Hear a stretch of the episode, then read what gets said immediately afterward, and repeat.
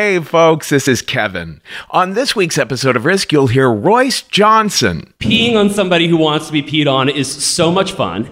You feel like you're five years old again and about to get in trouble, but you're not going to get in trouble. That and more. But before that, this is it. This is the week, the first Risk hybrid in person and live stream show is on Thursday, June 17th at 7 p.m. Eastern, 4 p.m. Pacific. We'll have stories from Vernon Payne, Christine Gentry, Jim Christie, Michelle Carlo, and me. Attendees will need to present a COVID 19 vaccine card or Excelsior Pass. Masks will be required for audience members when they're not eating or drinking. You can get all that information and tickets at risk-show.com slash tour. Now remember, it's in person at Caveat in New York City on the Lower East Side. We'll be right back there at our home base, but also live streamed. So check it out June 17th, 7 p.m. Eastern, 4 p.m. Pacific. Now here's the show.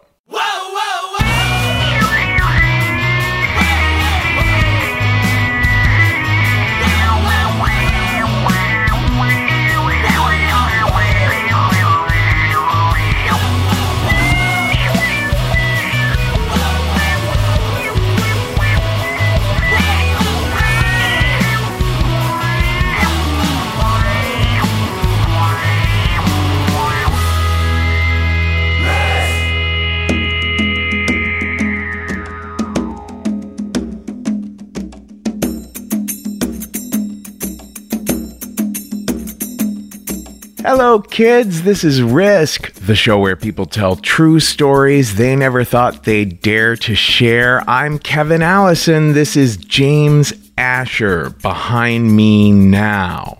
Folks, we have had so much going on over at our Patreon in the past year or so. We have over 134 bonus stories there now, over 50 check ins, my own personal check ins and interviews with staff and storytellers. You can access free Story Studio classes over there, those video classes, and links to video versions of our past live streams. Now, the latest Patreon bonus story is by Graham Isidore. She pocket dialed me while she was having sex with someone else. Which is a little bit funny if you're not me. Um, so many amazing bonus stories over on Patreon. And I wish I could say we were out of the weeds from our huge financial problems of 2020, but we are very much not. We are in continual talks about the survival of the show. We're doing everything we can possibly think of to keep the show running. And so if you feel the same way, join us over at patreon.com slash risk. And if you'd like to make a one-time donation, that's at paypal.me slash risk show. Now, we are calling this week's episode Give and Take. It's a fantastic episode. In a little bit, we're going to hear from Freddy May AbiSamra. Now, Freddy May told this story at a recent Risk live stream, and I do have to give everyone a warning that there is a sexual assault in that story, the second story on the episode today. But before Freddie May, we're going to hear a story from Royce Johnson that he shared a while back at the Risk Live show in Los Angeles, which we're hoping to resurrect soon. All you listeners out there in LA, you can find Royce on Instagram at Royce Looks at Stuff. And here he is now with the story we call Pain Thriller.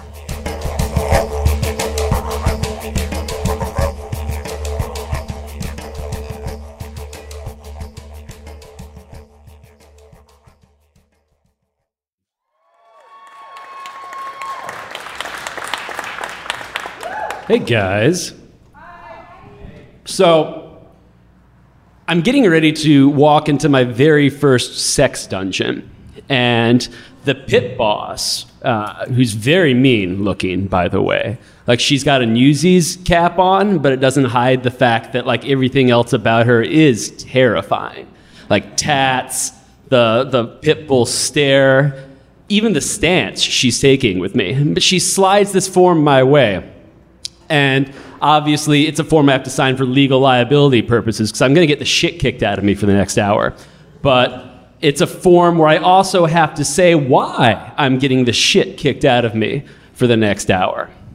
And so I just fill it out by saying research, which is the truth mostly. And to really give you that side of it, we've got to go back to Michael. Michael's an acquaintance of mine. Maybe some of you, since this is Los Angeles, have an acquaintance like this who has lots of money and uses that money in place of a personality or personal hygiene. All of those things in order to do nice things for you. And you always wonder when that shoe is dropping. The shoe dropped for me one night when it was just me and Michael alone in his hotel room. He lives in New York. And I was very drunk off of lots of liquor that Michael had bought for me when he asked me. Oh, and I should mention, I had a certain reputation going around in my group of friends at this point, and word had gotten to Michael that I like rough sex. And it's not necessarily not true, but it's not really my thing, or at least it wasn't at this point in my life. I eh, maybe slapped somebody around really hard who had asked for it a room next over from where all my friends were and they heard it all. Maybe I got caught fucking somebody in their backyard, things like this. So Michael got it in his head that I could accomplish something very special for him. He asked me, Have you ever considered owning a bitch? Like really having this bitch worship your cock and putting this bitch in a cage and beating this bitch whenever you felt like it. And implicitly, of course, underneath all of this was the understanding that he would be paying me for all of this. But even then, I couldn't run out of the room fast enough because this was just like a lot for me. Like it was a lot of a lot. And so I thought about it some days afterwards, still not quite sure how much of it was real and how much of it was my drunken imaginings. Uh, but he continued to take my friends out for fancy dinners and fancy vacations and stopped talking to me altogether until about a year and a half later. I had just started my day gig, which was writing for a startup in West Hollywood, where I was getting paid $12 an hour. Um, the rest of my life was not much better than that, to be honest. Everything was just kind of eh. I was going through the motions. When you come out here to, in, to LA to do what you want to do, and that becomes harder than you expect. You go through these periods. You can call it depression, but really it just feels more like you're, you're spinning your wheels in the mud and nothing's really happening. So you might as well just settle into the mud for a while till you get your courage to move past it. Michael started texting me again. And he opened the door back up to the conversation we had had about a year and a half earlier the fact that he paid me $5,000 over the course of about three hours of texting for nothing, like just because he said I deserved it because I was his destined master, was enough for me to think, okay, maybe I should give this a second thought. but I didn't really know how to do what specifically he wanted from me, you know? Like, I love the idea of S&M. It's great. I think it's actually in the psychology of everything we do as human beings. There's power and submission, there are codes to giving up and to taking away, all of these things. But it's almost like how I love weed, but I hate weed culture, you know, and think it's cheesy. Or I love traveling, but I'm not a car guy. It's like, why focus on the details? Like, I'm an actor. Why do we need to be playing roles and dressing up for like the one thing that's supposed to make me escape from the rest of my life? So I had to do a little bit of education. Thankfully, my friend was throwing a party in a warehouse that was all about sex education. And just to give you an understanding of the gay scene, uh, in the gay warehouse scene specifically, there's West Hollywood, right? And if you're not in the West Hollywood circle, you just think it's this gay utopia where you can, you know, unzip yourself and be whatever you want to be, but it's not like that. West Hollywood to gays is like if I told you you could only be straight the way people at Cahuenga and Selma are straight. and for everyone who's not an LA local, it's basically the Orlando, Florida nightlife version of being straight. That's just your life. You get to drink, listen to some god awful remixes, probably get into a fight or two, have disappointing sex, and go home just to start it all over again the next day. But the warehouse scene is where you can just explore and do whatever you want and just not be straight and figure out what that means for yourself. If you want to have sex in the dark room, you can do that in the back. If you want to take drugs and dance on the dance floor like you're five years old, you can do that. If you want to make out slumped against a bunch of metal rods, you can do that because it's an illegal warehouse party, and those are awesome. S- specifically, this one my friend had set up was for pushing people outside of their normal boundaries. He had had a sex dungeon set up next to the dance floor. And it all sounded very scary on the invitation, but it also felt like the perfect opportunity for me to learn, you know, through having all of this done to me first. So I get there expecting to be the odd duck out, and instead, every gay there is a West Hollywood gay. Just, I could, I, I couldn't see their assholes, but I knew they were bleached, you know? Like, that was definitely the vibe and the sex dungeon next to the dance floor was empty. Like the dominatrixes and the doms were just like standing around walking in circles like it was a role playing game and you hadn't activated the people in the town yet, you know? but they were just like waiting for you to come up to them. So I see the guy in the back, this big, beefy Dom Daddy, and it's not for me. Like, I got the belt a lot from my dad as a kid, and I do have daddy issues, as all gay men do but they didn't translate as me wanting to continue that, you know? They just translated instead as me falling for people who I know love me but just can't say it. Uh, so I spotted this girl, and there was something about her in her eyes where I could just tell, like, you're me, the way you're swinging that lash or whatever, like, we're gonna vibe. Plus, this was the day Kavanaugh was being uh, sworn into the Supreme Court. And I don't necessarily believe this is the solution to all of your guilt, but there was a certain body guilt I had about being a man on this day where I felt like getting the shit kicked out of me by a girl was just gonna feel good, you know? So I walk in and she comes up to me and she says, Oh, so you wanna learn? What do you wanna learn? And she breaks it down. She shows me everything. My favorite little tidbit that she shared was the proper way to choke somebody. And in case anyone's curious, I know at least one of you is. Uh, you squeeze the arteries on the side of the neck as you're doing it, and you hold it down, in her words, until her eyes roll into the back of her head, and then you let go. You don't, you don't crush the windpipe, then you kill them, which is bad. Uh, so then she goes about demonstrating how all of this is done. She bends me over, starts working me over. And I could tell she's doing, like, she's not just going straight for the pain, she's feeling me out. She's trying to test where my limits are. She's trying to see, you know, where the fat is, where the muscle, where the bone, all of that. And then she just starts going to town. She starts with her hand, then she moves onto the paddle, then she moves on to the bamboo stick, which breaks over my ass, which is my proudest moment. because I get to look at her and say, Yeah, I do a lot of squats, you know? As a gay man, like, it doesn't get better than that.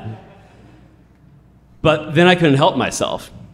There's something about the experience that I had been so afraid of before I'd gone in that fucked with my head. Here was this other, you know how you can have the best sex in the world, you still don't lose that thing, that narrative in your head where it's like, I want this thing, right? I want this thing, I want this thing, even when it's, I want this person, and then you get that person in the room, you're like, oh, I want to come now. And then you come, and then it's over. And you could have the most pleasurable time, but still be stuck in your head the entire evening. There was none of that here. I did not doubt for a second that there was another human being the entire hour she was working me over who was just as alive as I was who had just as much energy in her as I had in me, and was giving me that energy in such a specific way that she knew would push me into discomfort, but not too far. So I couldn't help it. As soon as it was done, I just gave her the biggest hug. And I said, Oh my God, what an empathetic practice. And she breaks down. She goes, oh, thank you. And like dropped her character and everything. And it was this really sweet moment where we were just hugging in the middle of this sex club with all of these West Hollywood gays were filming us, as they'd been filming me through the whole thing, which was ironically the most painful part of it all. And so then I was like, Earl, do you want to work on anything? What are you working on right now? She goes, my lashing skill. So she tied me to a cross and did that for like another 20 minutes. That actually did really hurt. Uh, but I had learned what I wanted to learn, you know? So the next time Michael was in town, I went to his hotel room. I said, Are you, are you fucking ready? Are you ready to. Are you ready to feel everything I want you to feel? I go into the room. What do you want? You want to be hit? You want to be fucking strangled? You want to pass out? What are we going to do with you, huh? What are we going to do with you, you fucking faggot? And so I'm bending down, whispering in his ear, waiting to hear whatever depraved shit he wants me to do to him because I'm ready. And he whispers, I, I want you to piss on me.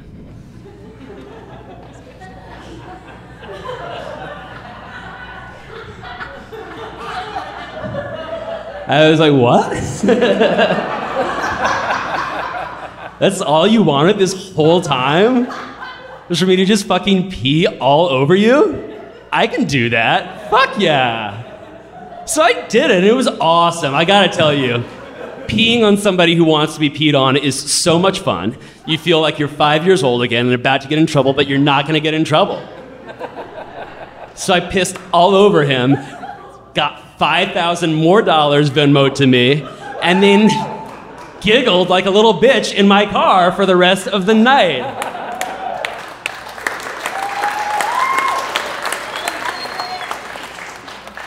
But uh, I did kind of feel like, you know, a soldier, like in Jarhead or whatever, when you're all, when you're all spun up with nothing to do.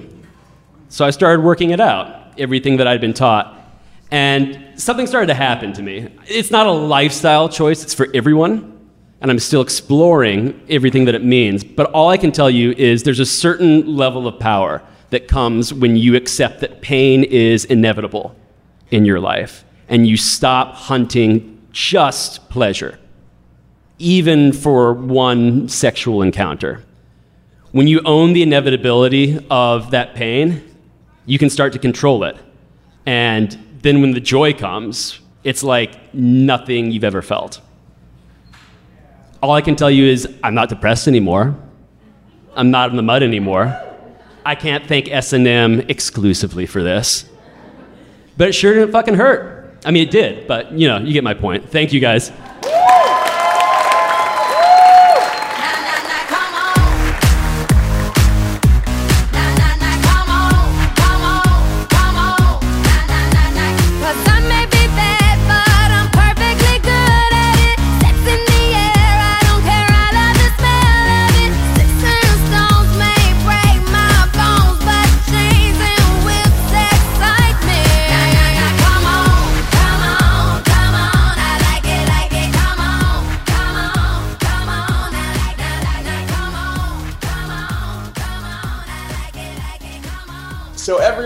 Welcome to the virtual stage Freddy May AbiSamra. Yay! I was 22 when I lost my virginity for the third time. I was working in a summer camp in Evanston, and this guy, Mickey, was working in the office. He was this really like friendly, nice, very boring guy. Like he had a BFA in musical theater and he liked to joke around with me. And that's like the extent of what I knew about him. But he was cute. And so I asked if he wanted to get drinks one night. Um, and he said, yeah. And then a few hours before he sent me the flake text, he was like, actually, like something's come up. I don't have time to get drinks. And I was like, oh, okay, that's a bummer. And then he was like, but I have time if you want to come over and have sex. And I was like, I mean, yeah, that's what I was, that's what I wanted to do. But I had to figure out at that point how to accept his offer and also explain to him that I sort of couldn't have sex. So to explain that, I'm going to go back to my first first time. And that was when I was 16.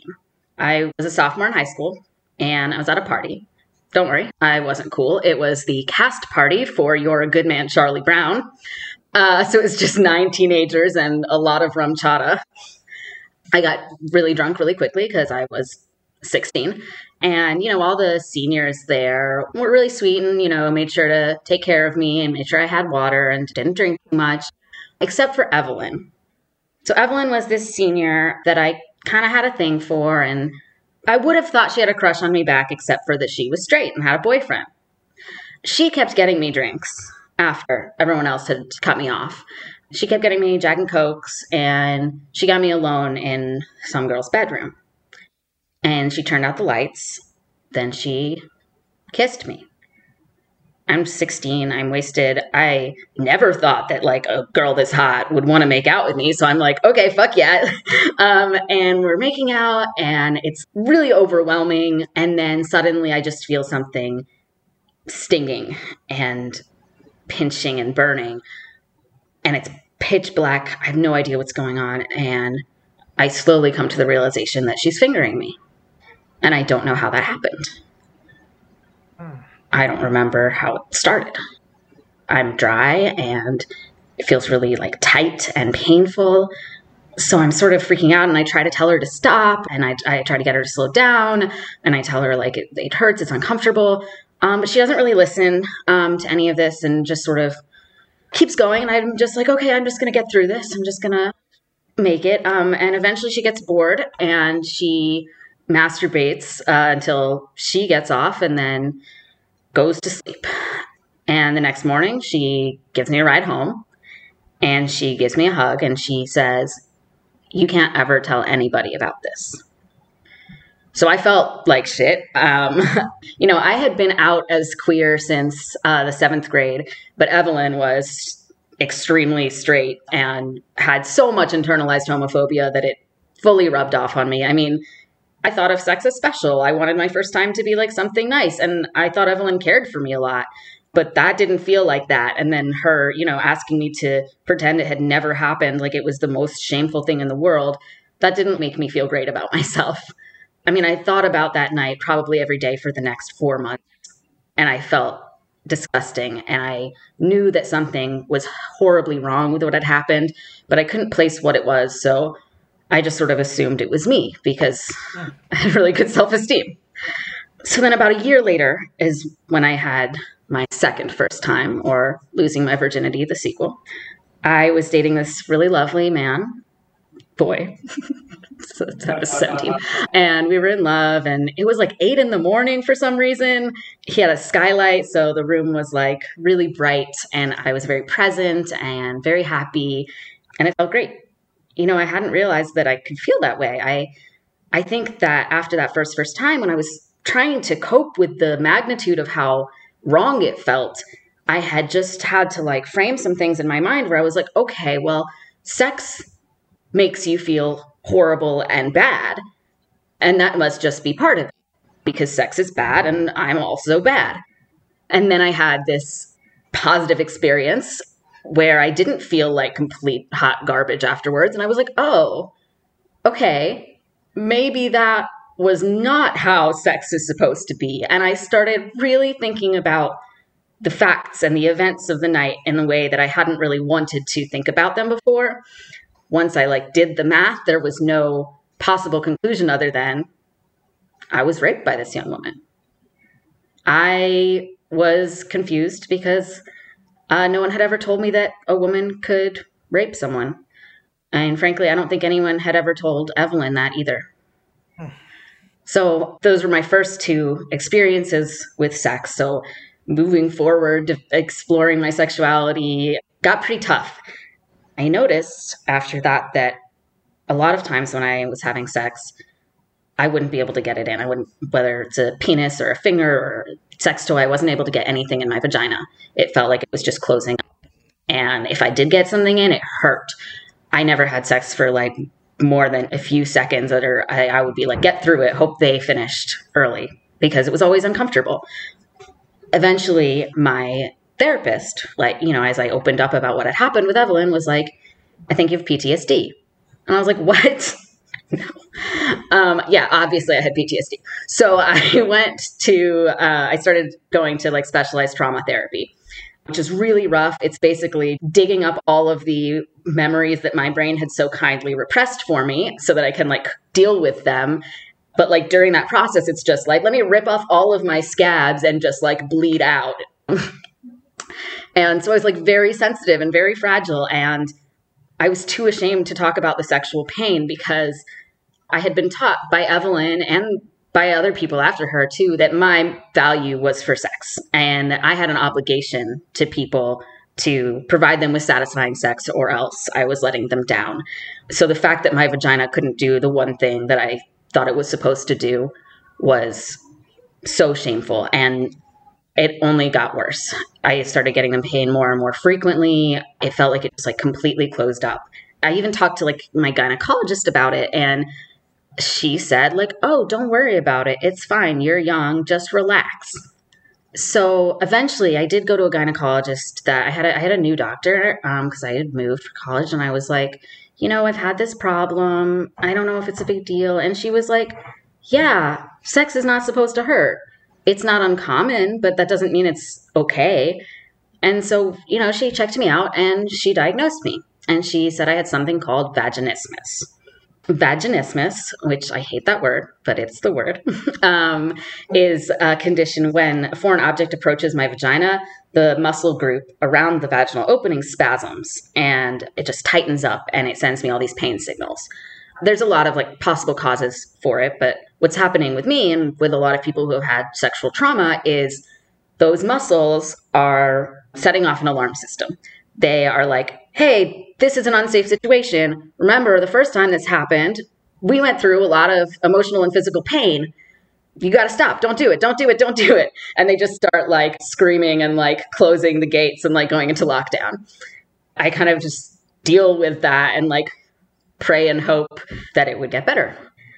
So I have this text from Mickey. I'm 22 and I haven't had vaginal intercourse in a really long time. I try not to even think about it at this point in my life because it's just, it's only stressful. But he's invited me over. I'm like, you know what? I'm like really sick of feeling like I owe anyone anything. I barely know this guy. I'm just going to tell him what's what. So I text him back and I just said, like, yeah, I'm super down. Just so you know, I can't have vaginal intercourse. And he's like, okay, cool. Could I go down on you? Like, are you into oral? Have you been tested for STIs? I just got tested. Like, super chill. so I go over to his apartment and this is the point in the story where I apologize to Mickey for initially thinking that he was very bland and boring because he was the complete opposite of that in bed. so uh, it was like really fucking great. I was having an amazing time. And then I was sucking his dick, which is a very manageable, lovely size. And he kind of brings me up to kiss him. We're making out, and I'm just like really gently grinding on his penis, and everything's feeling very slick and wet and comfortable. And I just like looked at him and I slowly slid myself down onto his penis, and it fit and it felt fine. I nodded and he nodded. And then I just went for it. I just like fucking rode him so hard. And that's the first time I realized sex was fun. Yeah. It's supposed to be really fun. That's why everyone's obsessed. It feels good. I was like, oh, I get it now. This is the thing. So we fucked like five more times and we're like laying around after having like awkward pillow talk. And I'm trying to hold back tears because I don't really want this complete stranger basically to know that he has just like changed my life, kind of. So I just sort of casually say, I'm like, wow, it's honestly been a really long time since I've done that.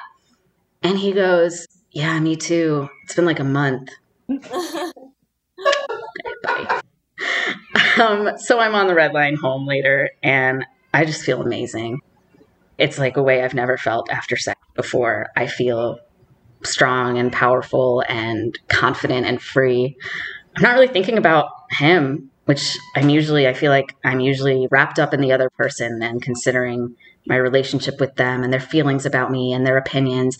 I'm just thinking about me and thinking about how I'm the person that is able to fix this problem. I'm the person that can take care of me. And I could choose to let someone inside my body if I wanted. And that didn't make me their property. It didn't make me a slut. It didn't make me anything except really fucking brave.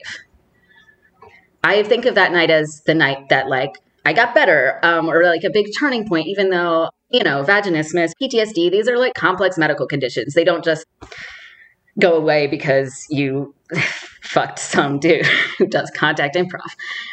But from then on, whenever, you know, I would have pain or I wouldn't be able to have sex and I'd have to change my plans, I didn't like hate myself for it. I didn't want to scream at my body for just being the worst. I was just patient. And I'm in physical therapy now. I'm making a lot of progress. And I'm basically just retraining my muscles. I'm just slowly, gently, kindly guiding them towards a future where they don't have to be so afraid. Thank you. Yes. Oh my gosh. Freddie Mae Albi Samra, everyone.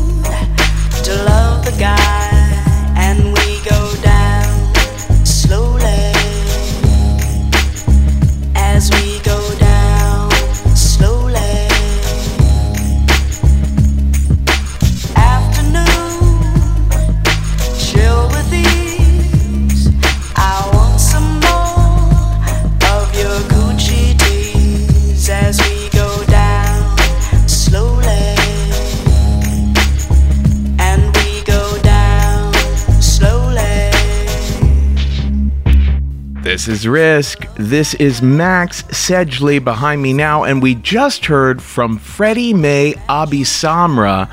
Freddy May is a genetic counseling student and a performing artist. They were so lovely to work with, and that was such a memorable moment in that live stream. I'm gonna miss those at home live streams. I mean, you know, we, we can always keep trying them in this way or that. But something about the necessity of them made them kind of special in their own right during that stretch of time. One of the things we've loved the most about those live streams is all the reactions that people will give in the chat to stories. You know, all the expressions of "Oh my gosh, something like that happened to me," or "Oh my goodness, uh, you know, I'm rooting for this character," or whatever it might be. It's so fun to see people people's in the moment reactions that way. Folks, if you like good old fashioned true crime mysteries, if you like stories where you feel like you're a detective finding clues, June's Journey is the name of this new game that you can play on your iPhone or your Android. You are uncovering the mystery of June's sister's murder. It's this well to do family in the 1920s living in a great Gatsby like mansion. Each scene uncovers new aspects of the story. Some parts are in New York, some parts are in Paris. There's all kinds of objects you're finding and trying to assess whether they're meaningful or not. You collect information, filling out your own photo album, and you're keeping track of all the characters. There's romance, there's scandalous family secrets. It feels like a really fun play or movie. And I've only made it through like five scenes, but I am told you could crack the case. All you need is an internet connection and downloading on iOS or Android. So discover your inner detective when you download June's Journey for free today on iOS and Android. Now, folks, if you have ever wanted to share a story on risk, check us out at risk-show.com slash submissions. And if you're interested in telling a short one, you know, just one of those, say, around about four minute stories, you can find that at risk-show.com slash anecdotes. All kinds of helpful information on those pages. And don't forget to follow us on social media. We're at Risk Show on Facebook, Twitter, and Instagram. And on Twitter and Instagram, I am at the Kevin Allison. There's the Risk Podcast Fans discussion group on Facebook. That's a great place to talk about the podcast with fellow fans, as is our subreddit at Risk Podcast. Now, our final story on this week's episode comes to us from Hanna Brooks Olsen. I believe this is the final of the six stories that were included in the Risk book that we had not yet run on the podcast. If you've yet to purchase the Risk book, it's there. It is in paperback and ebook and audiobook form. You know, the stories have been rewritten there uh, to include new details and come at things from a slightly different angle, and there are interviews with the storytellers. It's extraordinary, and it makes a great gift even for people who might not listen to the podcast. You can get it on Amazon or at risk-show.com slash shop. And you can find Hanna Brooks Olsen on Twitter at Ms. Hannah Brooks. And check out Hanna's podcast called Spotless, a fun, friendly show about cleaning, messes, being an adult, and mental health. So, without further ado, here is Hanna Brooks Olsen with a story we call Morning Shifts at the Horseshoe.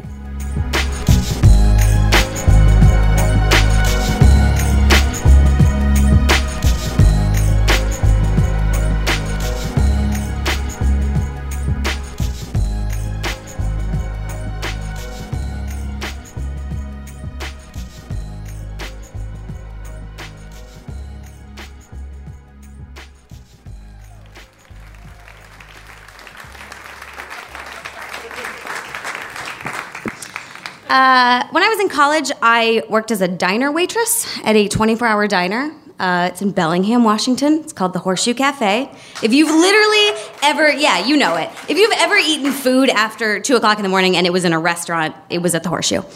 Um, so the thing about 24 hour diners is that um, they are like the light bulb for the moths of society because anytime you're at a 24 hour eatery, like there's some real oddballs there, but mostly what's there is people who just do not have anywhere else to go. Like you're usually not there because you just don't have anywhere else to be. And that was totally me as an employee too. Like I worked super hard in college. I made very few friends in academia because I was working so much, but I made a ton of friends at the Horseshoe. It was like the only place I felt at home. I felt super in with the bar crowd, and I made friends with all of the kids, like all of the transient kids, all the smelly kids. Like that was fully my crowd.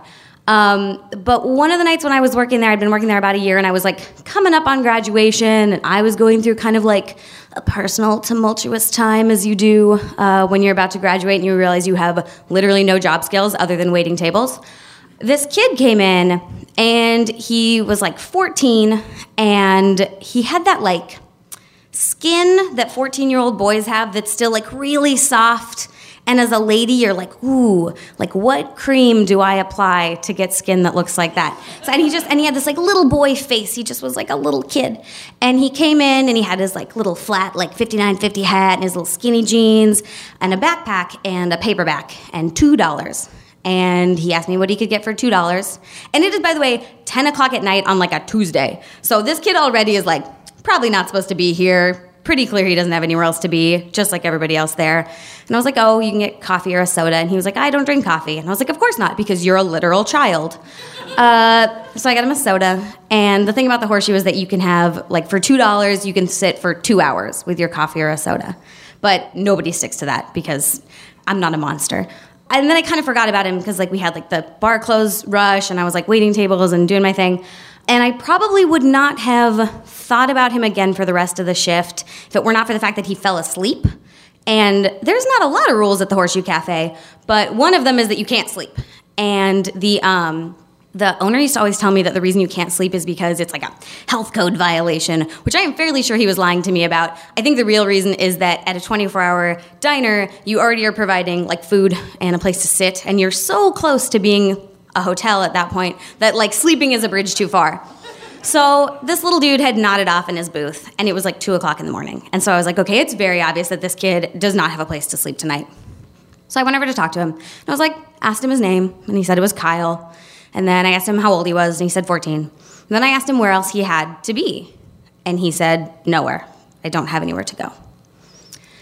And the thing about sleep is, as a mammal, you require it to function. And when you do not have a safe place to sleep, like it amplifies every other problem you might be having. Like sleeplessness is actually a really huge issue in um, like the homeless communities. Like sleeplessness is actually like a real crisis. This is the point where in my 22 year old brain, I just think to myself and then blurt out, actually maybe without thinking, um, okay, well I'm off in a half an hour, so just come home with me. Just come, just you're gonna come, just stay at my house because I can't, I can't not, I can't leave you here. And I understand that maybe that is not the absolute best idea I've ever had, but I would defy anybody else to look at that bleary eyed 14 year old and not be like, nah, kid, come on. And plus, I did not own a single thing worth stealing. I lived in a shitty apartment. I was 22 years old in Bellingham, Washington, where no one locks their doors anyway, and so it did not matter. And so I wrapped up my shift, and he and I got in my car, and we went to the store and bought some food because I had literally no food in my house. And then I brought him back to my place. And it was like the wee hours, and I was gonna walk my dog and go to bed. And then I figured we would just, in the morning, before I went to class or whatever I had to do that day, we would just talk about it. Like we would figure out, you know, I'd contact a youth shelter, I would get him somehow in a safe place. But as we are talking, come to find out, the reason Kyle does not have anywhere to go is because he is on the run, not just from parents, who did sound very shitty, to be fair, but also from the law. Because Kyle had had a court date that he did not go to. And now, uh, not only am I hosting uh, a teenage runaway, I am harboring a fugitive who is also a teenage runaway. And this is the point where I say, in my adult brain, but also at the time, I do not believe in the mass incarceration of youth. I think the way that we imprison children should be a crime. But at that exact moment, possibly the best place for Kyle to be might have actually been jail. Because this kid was never going to get a diploma, and he had nowhere to go. And thus began my campaign of trying to get Kyle to turn himself in, which lasted for the next four days that he stayed with me. so we set up some house rules. he could not be in the house when I was not there, so I would like text him when I was going home or whatever, which is hard because I was working nights at the time. He had to help me out around the house, and every day I would harangue him to turn himself in. And he was super helpful. By the way, he was one of the best house guests I've ever had. He helped with the laundry, he walked my dog. Like, he was very handy. And he read voraciously. This kid was so fucking smart, you guys. Like, he would read any paperback book I would give him. And I would often give him books because he wasn't allowed to be in my house during the daytime. So I would like shuffle and I'd be like, well, if you have a book, they won't stop you at the library. Just go sit there. And we had a lot of conversations. Like, I talked a bunch to this kid because he was in my house. Uh, and also at the time, I was profoundly lonely. And so we would like sit up talking. And one of the most interesting things I found was that, like, I grew up pretty poor, um, but I grew up poor with like a model of what adulthood looks like. This dude grew up poor with no hope. And that is a very different kind of poverty. Like, that's like emotional poverty. And he told me at one point, he was like, Well, if I could have a life that looks like yours, I'd be really happy. And I was like, I'm, I'm a diner waitress uh, living in a shithole, in a shithole town with no prospects. And he was like, Yeah, but you have a job and you have a place to live. And I was like, Well, shit. Guess I do kind of have it together, huh? Uh, and that actually made me feel like I like I was on the right track. It was actually kind of nice to talk to him. Uh, so Kyle stayed with me for four days, and on the morning of the fifth day, I heard him get up in the morning. Like I had come home from work and I'd been asleep like two hours, which means he'd probably only been asleep like two hours. I heard him get up, put a bunch of shit into his backpack, say goodbye to my dog, and then open and shut the door and leave. And I was like, okay, he's probably just gonna go like do hood rat stuff because that's what he does during the daytime when I'm when I'm at work or whatever. But I when I got up later that day, I had a text from him saying that he had found another friend he was gonna go stay with, and thank you for letting him stay on my couch. And then I didn't hear from him, and I didn't see him around, and I always really wondered what happened to him because getting to know him had actually kind of pivoted me a little bit and I and I just was curious about what happened to him. And then like 2 years later, I got my life together. Somebody had the audacity to hire me um, for like a real job. And I moved to Seattle and I was working as a writer and I was like, then I really had my life together. And uh, I got this phone call from a Bellingham area code and I assumed it was from my college, like trying to hit me up for more money. And I was like, yeah, that's not gonna happen. You have literally all of the money you are ever gonna get from me. And actually, I would like some of it back if you have the chance. Uh, but it was not. And what I heard on the other end of the line was, oh, I'm so glad you have the same number. And it was Kyle. And he called me uh, from Juvie, um, which was for the best. And he told me that because then he said the three greatest words you can ever say to another human being you were right. And he told me that he had gone to stay with a friend of his. Her mom had found out what I had found out about the court date. And she was not as nice as I was, and she threatened to call the police on him, which would have ended much worse. Like getting pinched when you've missed a court date is way worse than turning yourself in. So he had turned himself in. And on his intake, he was allowed to take like a couple of paperback books, including one that had my number in it. And that's how he called me. And he told me that he had held onto it for like a couple years, and he had wanted to call me uh, when he knew things were like going right for him. And he was calling to let me know that he was getting his GED. So then I started to cry, which I had done a lot when he was there, because again, I was profoundly lonely and emotionally fragile.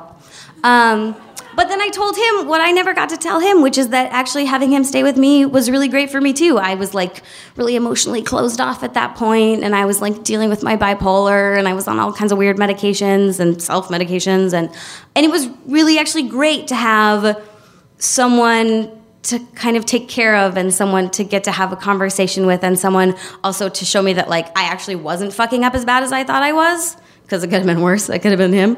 Um, and then he made fun of me for crying. And then we said goodbye.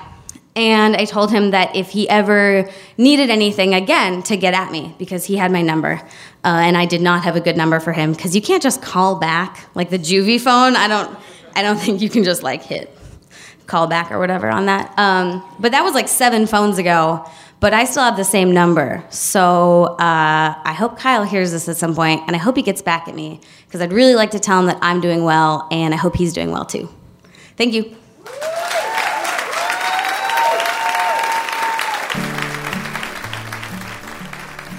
This is for Patty and all the girls. Bottom line. I'm probably gonna screw this up because I never sang it,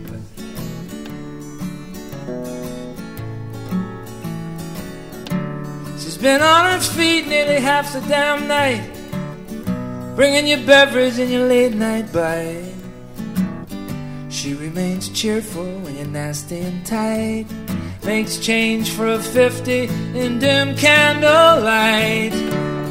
Ignoring the groping, hoping you might come across with a tip and sympathize with her plight. Tip that waitress. She's getting her master's, supporting her mom. Amidst the confusion, she remains cool and calm.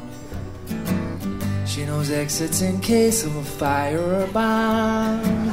She knows all the words to the 23rd Psalm. She handles her tray with panache and aplomb. Her brother's a Quaker. Her dad was an nun. Tip that waitress. That is all for this week's episode, folks. This is Loudon Wainwright the third behind me now. And we just heard from Hanna Brooks Olsen. Well, folks, the first Risk Hybrid in person and live stream show is Thursday, June 17th at 7 p.m. Eastern. You can get your tickets at risk-show.com slash tour. I know I said it before, but I'm saying it again. And thestorystudio.org is where you will find so many storytelling training opportunities. Everyone who coaches storytellers for risk also teaches at the Story Studio. Gail Thomas is teaching a level one two day workshop on June 26th and June 27th. And don't forget, we teach corporate workshops customized for specific businesses. You can learn more about all of that at thestorystudio.org. You can also hire me personally for storytelling training. I am at kevinallison.com. And if you'd like me to make a little video for a friend of yours, a little greeting, video greeting, you can find me at cameo.com slash the Kevin Allison.